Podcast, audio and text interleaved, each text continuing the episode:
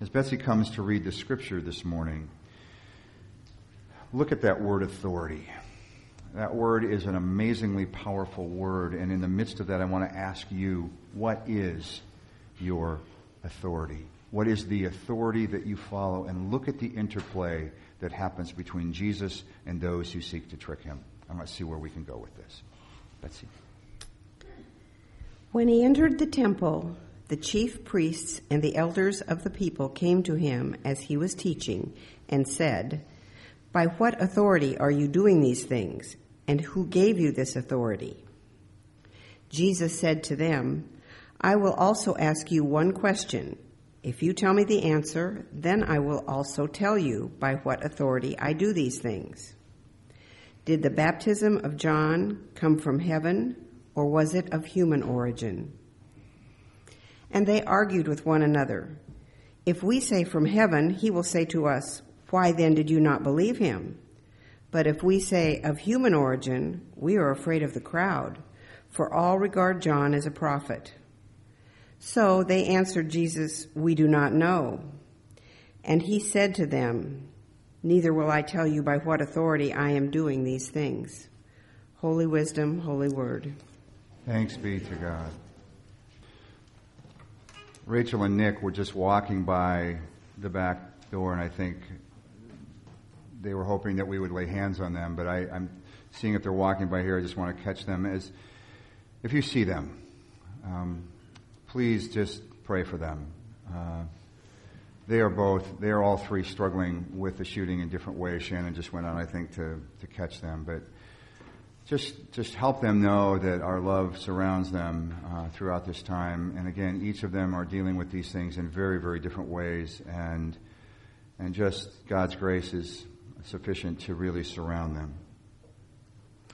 Well, friends, it's the birthday of the church, Pentecost Sunday. And I think for many of us, as we look at having birthdays as we get kind of up in years, three things seem to happen to us.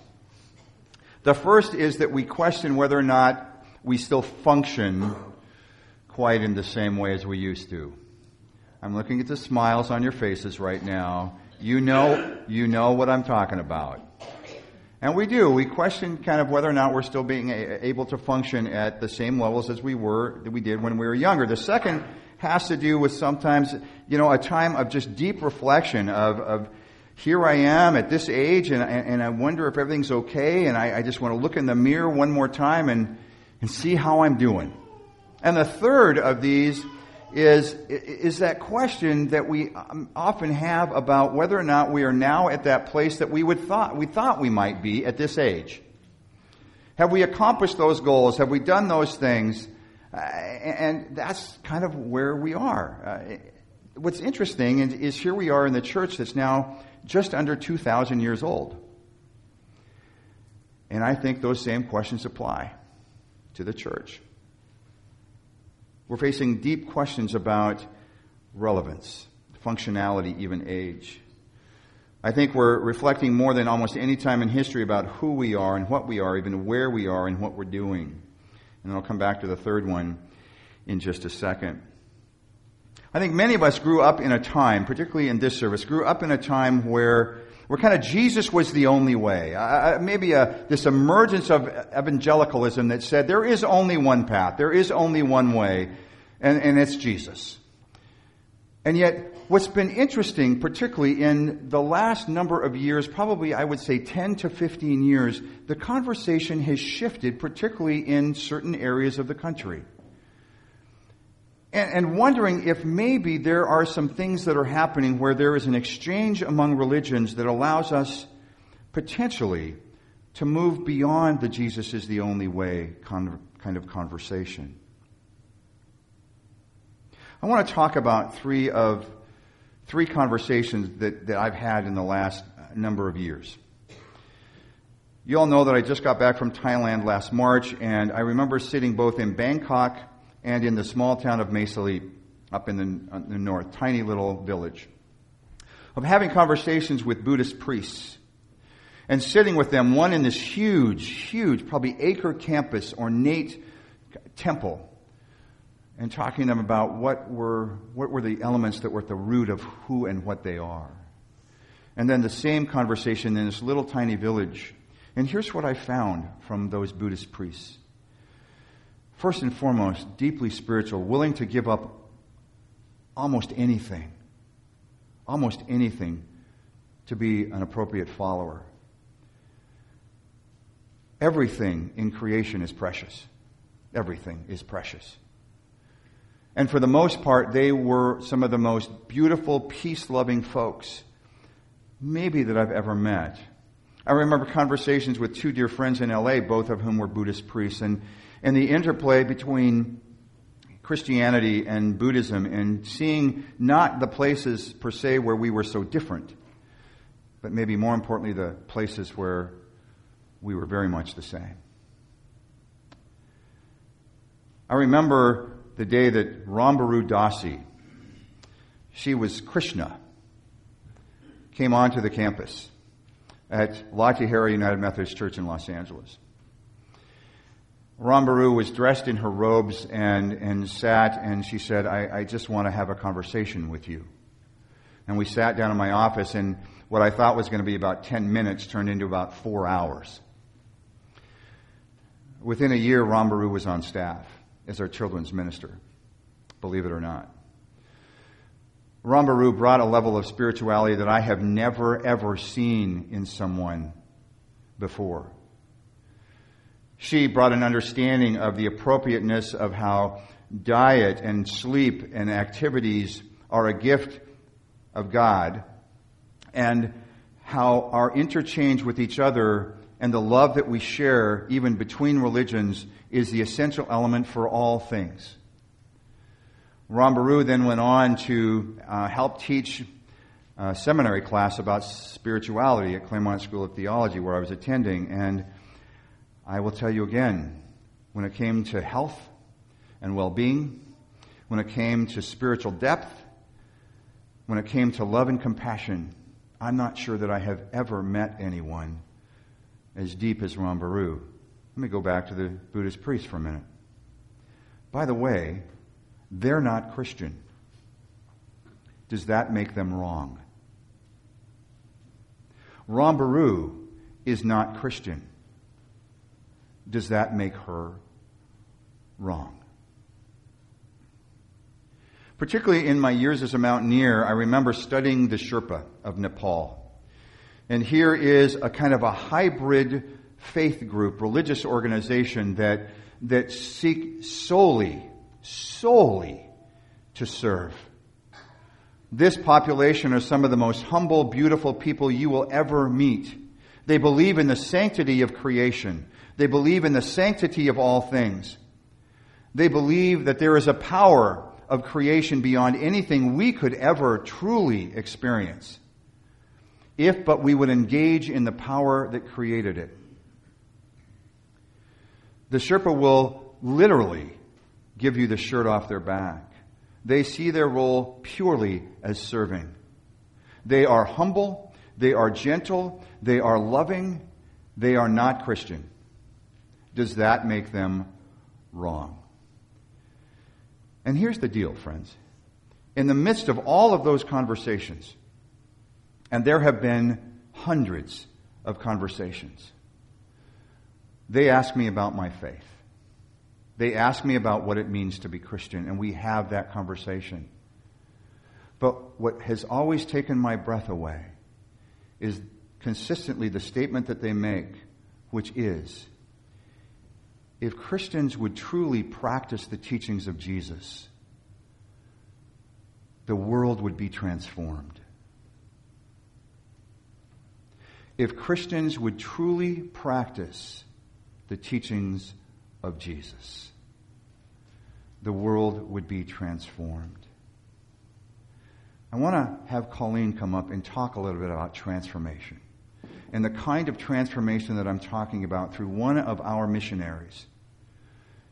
Catherine Parker is a missionary in Nepal. I, I won't steal any thunder here either. And so I, let's just hear about what she is doing. It is an honor today. By the way, I wrote this out because I can talk a long time.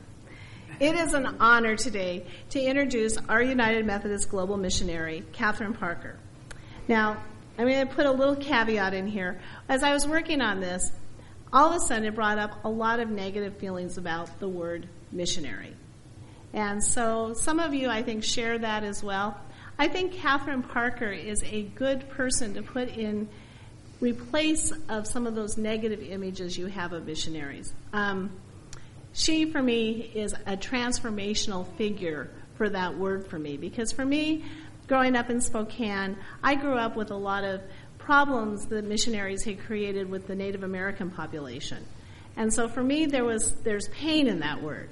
Um, and she actually transforms that word for me. And that's been very exciting over the course of the last year as I've learned more about her ministry. So, in the past, Aldersgate has supported global missions missionaries for quite a while, a long time in the history of this church. We've had um, supported Esther and Delbert Rice, who were missionaries in the Philippines, and more recently, David and Lori Persons in the Congo, which were from the Northwest Conference. But before I say too much about Catherine, I want you to hear her describe her ministry. And we have a video that she did um, last year when she was home. I'm Catherine Parker. I'm a United Methodist missionary from California, and I'm going to Nepal in South Asia. My background is in water microbiology, and so I will work as a water sanitation and hygiene advisor as part of the health team that works with and through the United Mission to Nepal. We partner with local agencies that are reaching out into their community there. So I will provide capacity building as well as support to these agencies as they implement programs in water sanitation and hygiene, as well as uh, around nutrition and in sustainable livelihood activities as well. It's really wonderful to have the opportunity every three years to come back and to connect with the local churches that support me in my work as a global ministries missionary. One of the incredibly powerful things to me about being part of the United Methodist Church is that we are a connectional church. And so every congregation reaches out locally, but God connects us globally.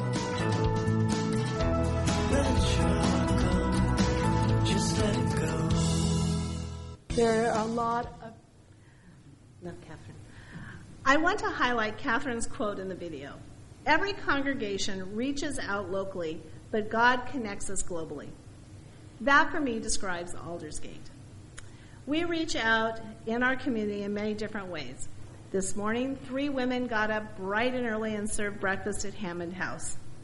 This next week, we are going to be doing congregations for the homeless, um, and many of you have donated and brought food this morning or will be cooking meals and bringing food during the week.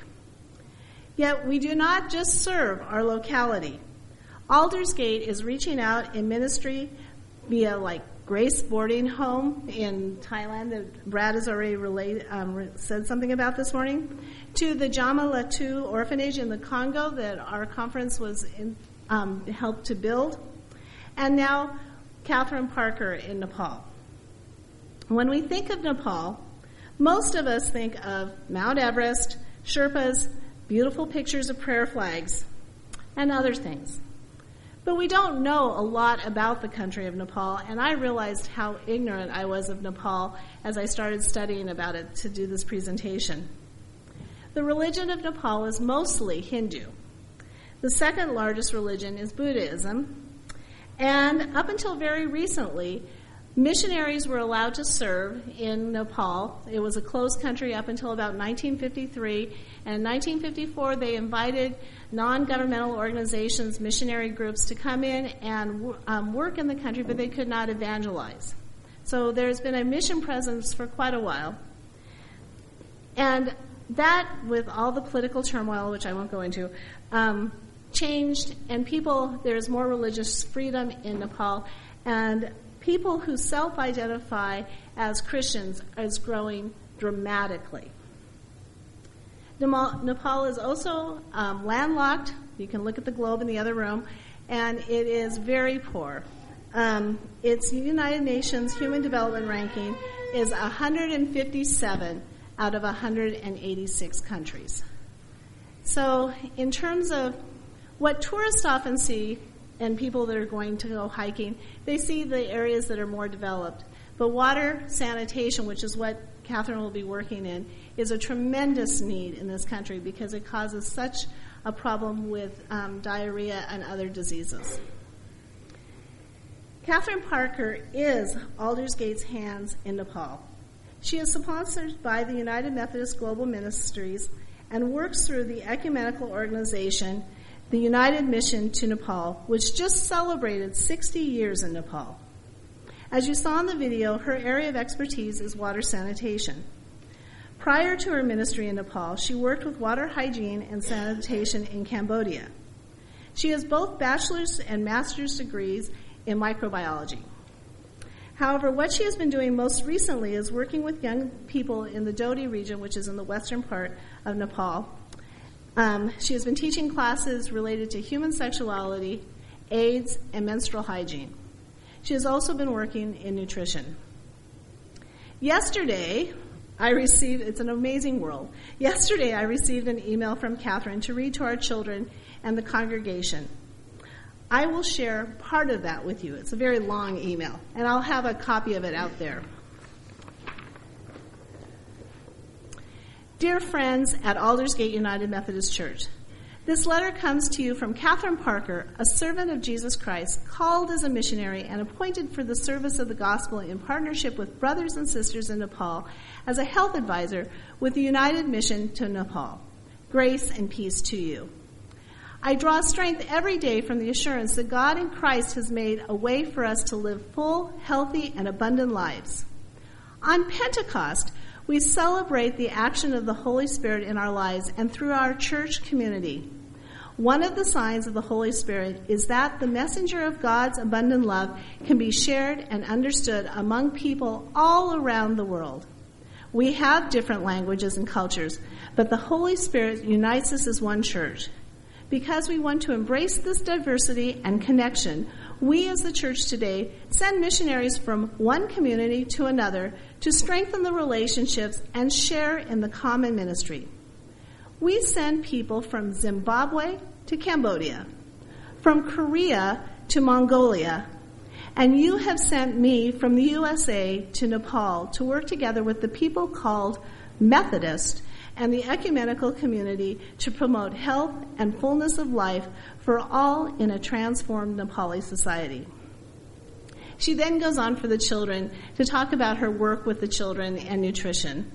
And you can read that out there. They have developed, similar to the um, food that we developed for the Congo, they have a super flour that she decide, um, describes that can be um, made locally. So she concludes her letter in Nepal, the first line of the national anthem is, and excuse me, my Nepali is a little rusty.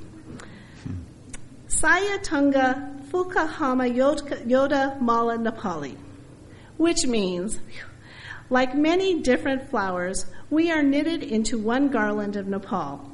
The joy of Pentecost is to celebrate the uniqueness of each of you as beautiful growing flowers that the Holy Spirit is binding together in the love of God, together with children all over the world, including in Nepal, to form a beautiful and healthy garland of flowers. And she was um, sent us a very short 12 second video of her um, sign languaging in traditional costume um, with her family that she's living with, singing part of the song. So if you have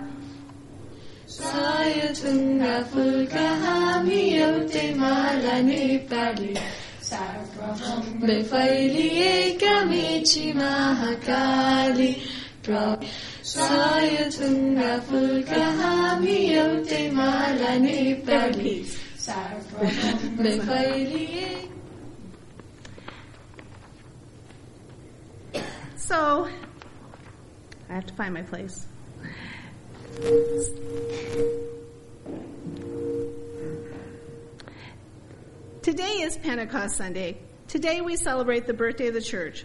We are called to serve others. Individually, we cannot be everywhere, but as members of Christ Church, we touch um, others in the most remote places. So, after this service, some of you have already done this between services, but we've left everything up out there. We are making prayer flags. And some of you have already made yours. And there's a couple of things we're going to be doing with these prayer flags.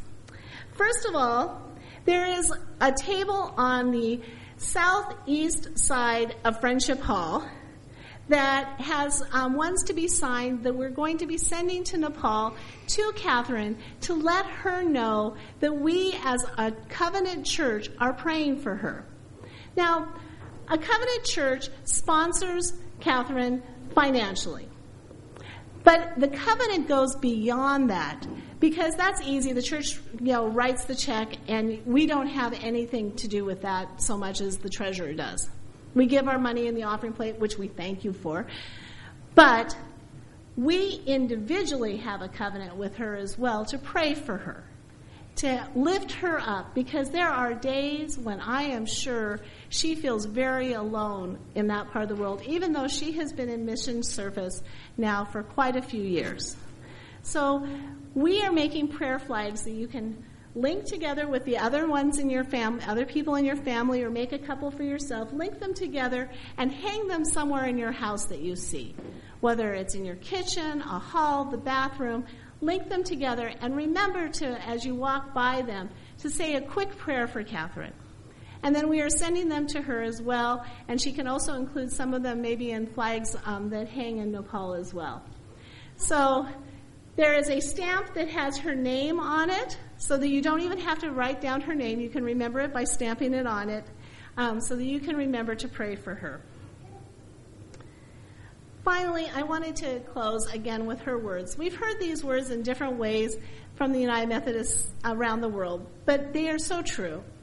Every congregation reaches out locally, but God connects us globally. Thank you. Thank you, Colleen. Can we.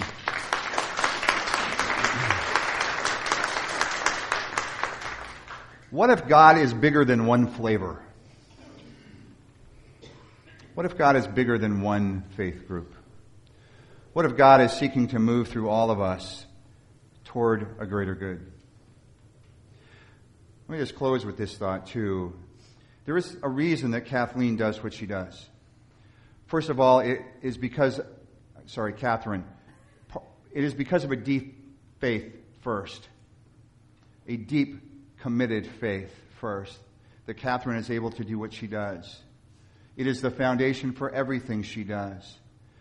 And then she takes that faith and combines it with her giftedness, her education at Harvard, everything. She could have done anything in the world. In anything in this country, she felt called to this. She's not only changing lives, she's changing whole populations. What a privilege it is for us to be able to sponsor and support her not only with money, but with prayer. But here's that final thought. In all of the conversations that I've talked about, not once, not once have I heard any of those other populations somehow judge me because I am Christian. Not once. What they have sought was more and deeper information about how that can influence their lives. The reason we were able to have those kinds of deep conversations is I know where I stand in my faith and they respect that. But I want to remind you of the statement they made. If all Christians would practice the teachings of Jesus, they would change the world. Friends, we need to continue to get better at practicing the teachings of Jesus based in love, compassion, faith, and hope. But I'm sorry, what was the greatest of these? The greatest of these is love. Will you pray with me?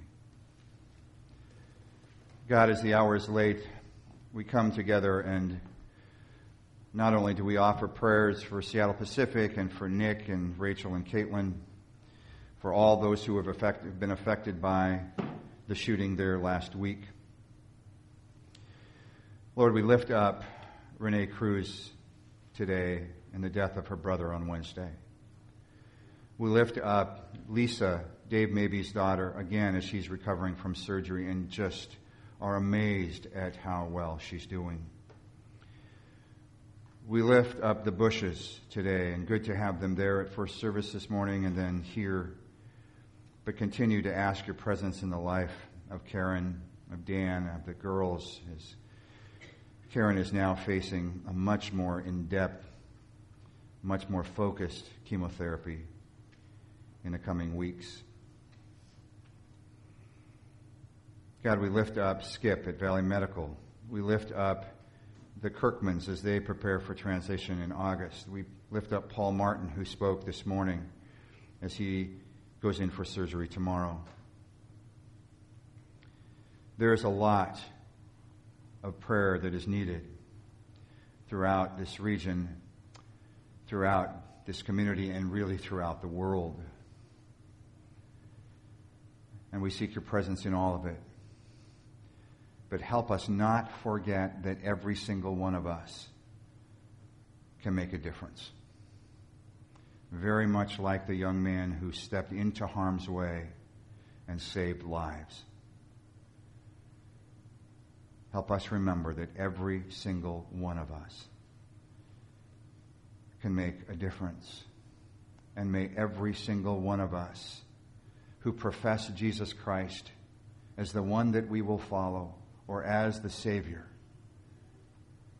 that we are called to practice what He preached and taught and did. And so much of it was around providing healing and hope. Help us be unapologetically Christian. Help us understand more deeply what that means. As together we unite our voices in this prayer taught to us by Jesus, saying, our Father, who art in heaven, hallowed be thy name. Thy kingdom come, thy will be done, on earth as it is in heaven. Give us this day our daily bread, and forgive us as we forgive those who trespass against us. And lead us not into temptation, but deliver us from evil. For thine is the kingdom, and the power, and the glory forever.